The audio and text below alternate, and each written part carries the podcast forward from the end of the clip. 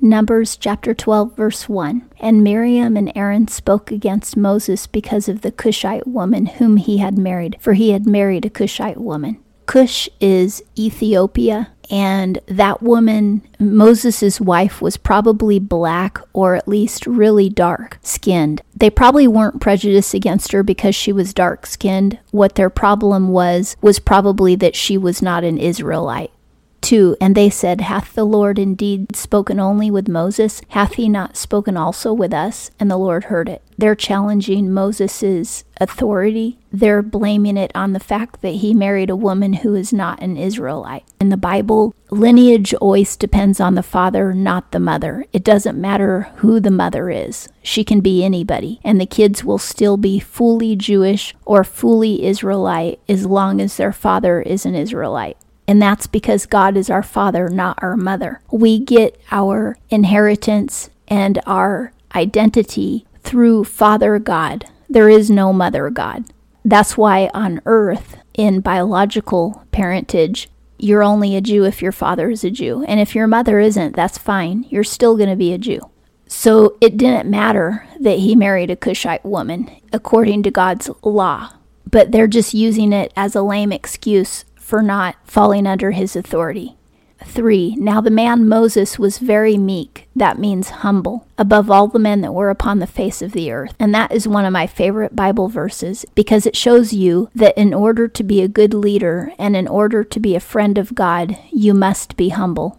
That's like a key character trait. And that's a trait that almost no one ever thinks of when they think about leadership. But Jesus was indescribably humble. For him to be God and come down from heaven and live with us and let us mistreat him and then crucify him, there's nothing more humble than that. And Moses also was incredibly humble person. He was the most humble person in the entire world when he was alive. That's what this Bible verse says. So that tells you a lot about why God chose Moses. And it also shows you that he probably didn't argue with Aaron and his sister Miriam because he was too humble to argue with them. So God does the fighting for him. It's better to let God fight our battles and just live in humility than to defend ourselves. There's many times in my life where I've wanted to defend myself and sometimes I did, but I always remembered this Bible verse and I knew that that wasn't really the right thing to do. What God wants is humility from us. He won't allow people to mistreat us and get away with it. So we don't have to worry about there being no justice. There will be justice. 4. And the Lord spoke suddenly unto Moses and unto Aaron and unto Miriam. He speaks to all of them at the same time. Come out, ye three, unto the tent of meeting. And they three came out. He called them to the tabernacle. 5. And the Lord came down in a pillar of cloud, and stood at the door of the tent, and called Aaron and Miriam, and they both came forth. And the Lord is going to get revenge for what they did. Both Aaron and Miriam are his older brother and sister. Maybe that was also an underlying motive why they didn't want Moses to be their leader, because he was their younger brother. But he had been chosen by God. And remember in the Bible, the first is the last and the last is the first. Moses, being the youngest child, is actually treated like the firstborn with God. 6. And he said, Hear now my words. If there be a prophet among you, I, the Lord, do make myself known unto him in a vision, I do speak with him in a dream. 7. My servant Moses is not so, he is trusted in all my house.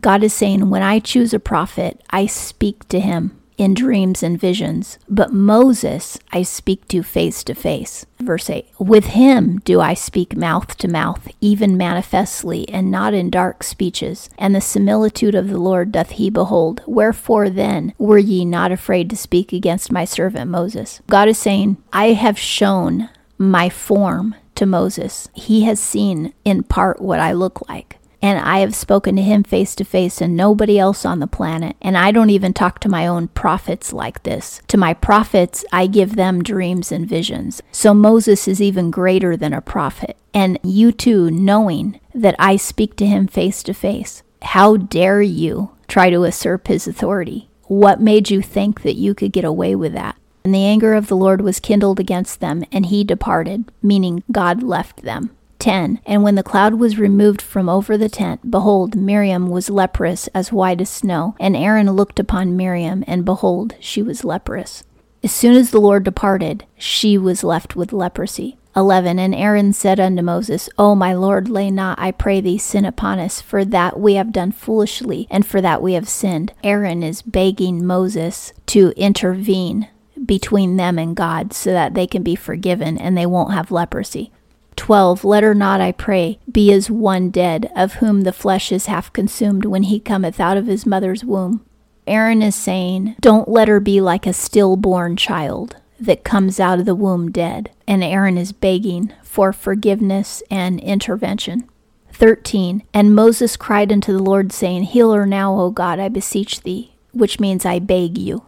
Moses begged for God to heal Miriam. And again, this shows you how humble Moses was, that he cared more about Miriam than he cared about himself. He really wanted Miriam healed. In today's world, when somebody hurts us, we kind of relish it when they get what they deserve. But Moses wasn't that way at all. So true humility prevents us from ever wanting anything bad to happen to other people. And this is something I've been trying to practice for years because that verse that really sticks in my mind that Moses was the most humble man on the planet. I really want to be like Moses. Now, of course, I'm nothing close to it, but every day I kind of aspire. So I pray for my enemies the same way I pray for my friends and family. The first time you do it, you won't really feel it in your heart necessarily, but the more you do it, the more you begin to feel it in your heart and it changes your perspective but it took practice. It didn't come overnight, and I'm still not an expert at it. But I encourage you to practice humility because you'll go far with God if you do. That's the reason I try to be humble, is because I want to have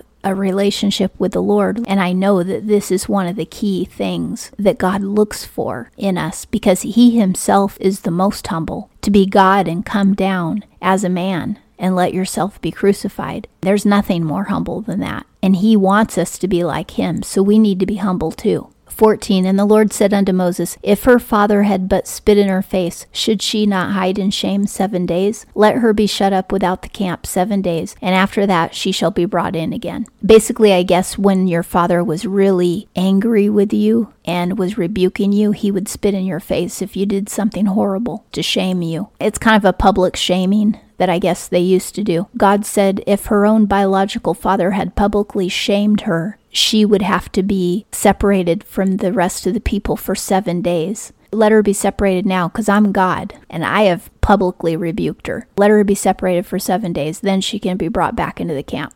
15 And Miriam was shut up without the camp seven days, and the people journeyed not till Miriam was brought in again. 16. And afterward the people journeyed from Hazeroth and pitched in the wilderness of Paran. Miriam was healed because she was able to come back. That means that, that she's clean.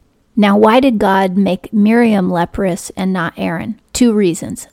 The first one, Aaron is high priest. He cannot be leprous, or there won't be a high priest it isn't favoritism of male over female, it's just the fact that Aaron is the one who's high priest, so he needs to stay clean. But this upset Aaron as much as it did Miriam because God could strike Aaron dead if he really wanted to. I mean, he struck Aaron's first two sons dead. Aaron was probably terrified that he could get leprosy or something worse. Now, the second reason I think God punished Miriam and not Aaron is because Miriam is the oldest out of all three of them. Maybe he punished her the most because she was the oldest and she instigated the whole thing. And that concludes Numbers chapter 12.